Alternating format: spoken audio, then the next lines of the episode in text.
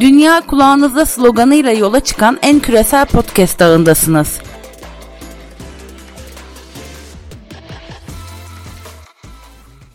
Herkese selamlar. Ben Adem Yılmaz. Bugün 25 Temmuz 2020. İran Podcast 3. yayınına hoş geldiniz.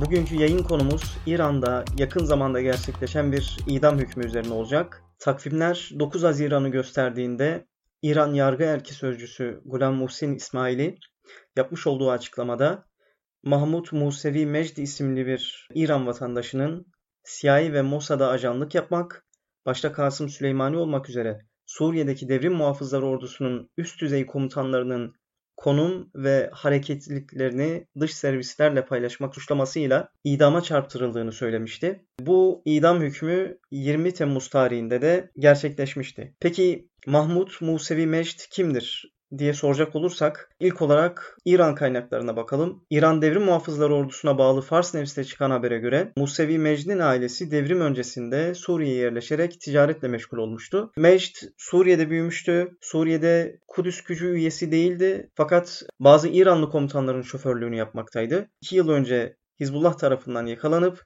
İran'a teslim edilmişti. Diğer taraftan BBC Farsça'nın yapmış olduğu bir yayın var ve bu yayında Musevi Mecd'e ait birçok belge ve döküman paylaşıldı. Mecd'in Lübnan ve Suriye'deki dostlarıyla temasa geçilmişti bu yayın için ve yayın sonrası İran'daki kaynakların vermiş olduğu bilgilerle tamamen çelişen farklı bir Mecd profili çizilmiş oldu. Anlatılanlara göre Meşt henüz 5. sınıf öğrencisiyken 1997 yıllarına yakın bir zamanda Suriye'ye giderek Şam'ın El Mezze bölgesine yerleşiyor. Ee, burada İmam Hümeyni Eğitim Kompleksinde eğitim alıyor. Arapça bölümünü bitiriyor. Hatta kendisi 2009 yılında İran eski Cumhurbaşkanı Mahmut Ahmedinejad'ın Şam'a gerçekleştirdiği ziyarette Suriye Devlet Başkanı Beşar Esed'le gerçekleşen görüşmede tercüman olarak görev yapıyor. 2012 yılında ise Arapçaya olan vukufiyeti sebebiyle Kudüs gücü tarafından Suriye'deki operasyonlar için istihdam ediliyor. İran Suriye'deki iç savaşa ilk müdahale ettiği dönemlerde Suriye'de yaşayan İranlıları ve Afganistanlıları öncelikli olarak istihdam ediyor. Özellikle Arapça bilmeleri, bölgeyi iyi bilmeleri ve Suriye'deki bağlantıları sebebiyle ciddi bir işlev görmekteydiler. Hatta Seyide Zeynep türbesi çevresinde, Şam'ın güneyindeki bu türbe çevresinde e, yoğun bir Afgan mülteci nüfus yaşamaktaydı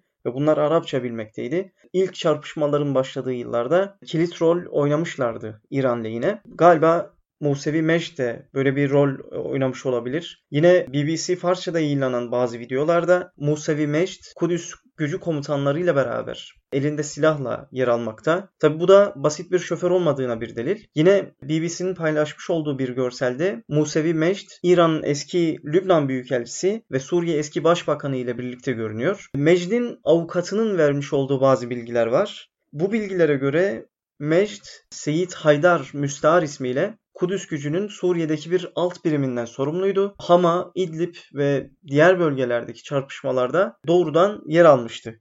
Hatta Musevi Mecd'in babasının yargı erkine göndermiş olduğu mektupta ise Mecd'in Suriye'deki çatışmalarda iki kez yaralandığı belirtilmekte. Dostlarının aktardığı bilgilere göre ise bir keresinde Lübnan güneyindeki İran'a bağlı Şeyh Ragıp Harp Hastanesi'nde tedavi edilmiş durumda. Hatta BBC'nin yayınladığı e, hastane raporlarında da gözüküyor. Mecd'in ismi. Tarih Mayıs 2013'ü gösteriyor bu hastane raporunda. Yine İran yargısı Mecd'in Lübnan'da yakalandığını iddia ediyor.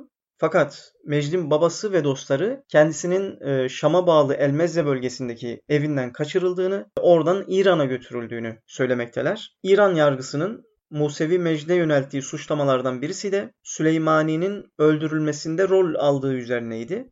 Fakat dava dosyası incelendiği zaman Musevi Mecd Süleymani öldürülmeden yaklaşık 2 yıl önce tutuklanmış durumda ve Süleymani suikasti gerçekleşmeden 4 ay önce de hakkında idam hükmü verilmiş durumda. Yani bu açıdan da İran medyasının ve İran yargısının vermiş olduğu bilgilerle Musevi Mecd'in yakın dostlarının, aile üyelerinin vermiş olduğu bilgiler arasında ciddi çelişkiler var.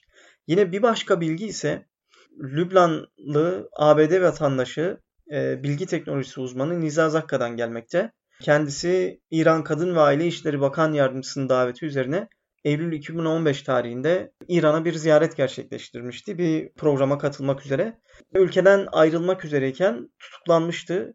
Tahran'daki evin hapishanesinde yaklaşık 4 yıl hapis yatmıştı. Zakka bir dönem Musavi Mecdi ile aynı odayı paylaşmıştı. Zakka'nın anlattığına göre Mecd hapishanede işkence görüyor ve bu işkence ile dış servislere çalıştığına dair itirafta bulunmaya zorlanıyor ve bu şekilde de itiraflarda bulunuyor ve e, videosu da çekiliyor itiraf videosu. Yanılmıyorsam yakın günlerde bu itiraf videosu da İran Radyo Televizyonu'nda yayınlanacaktır. Yine Musevi Mecd'in yakın zamanda bir ses kaydı yayınlandı. Bu ses kaydını dinleyen Niza Zakka sesin Musevi Mecd'e ait olduğunu doğruladı.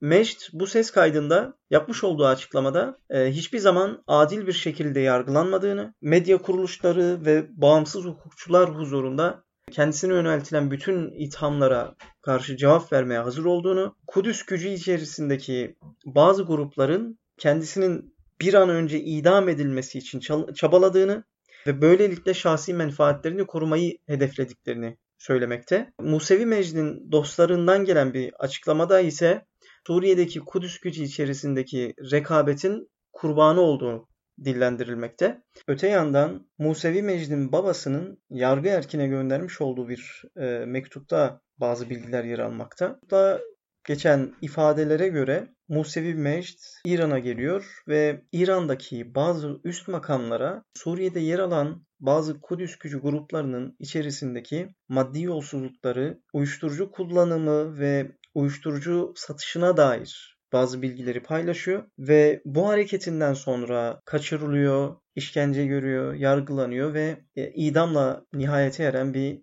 e, süreç başlıyor. Musevi Mecd'in e, hikayesini araştırırken aklıma başka bir İran vatandaşı Mazyar İbrahimi'nin yaşadığı benzer olaylar geldi. 2000'li yıllarda İran'da atom enerjisi öğrencilerine yönelik bir saldırı gerçekleşmişti. Saldırıdan sonra bazı İranlılar tutuklanmış ve saldırıdan sorumlu tutulmuşlardı. Bunların belgeseli yapılmıştı. İran Radyo Televizyonu'nda bu belgesel yayınlanmıştı. Terör Kulübü ismiyle.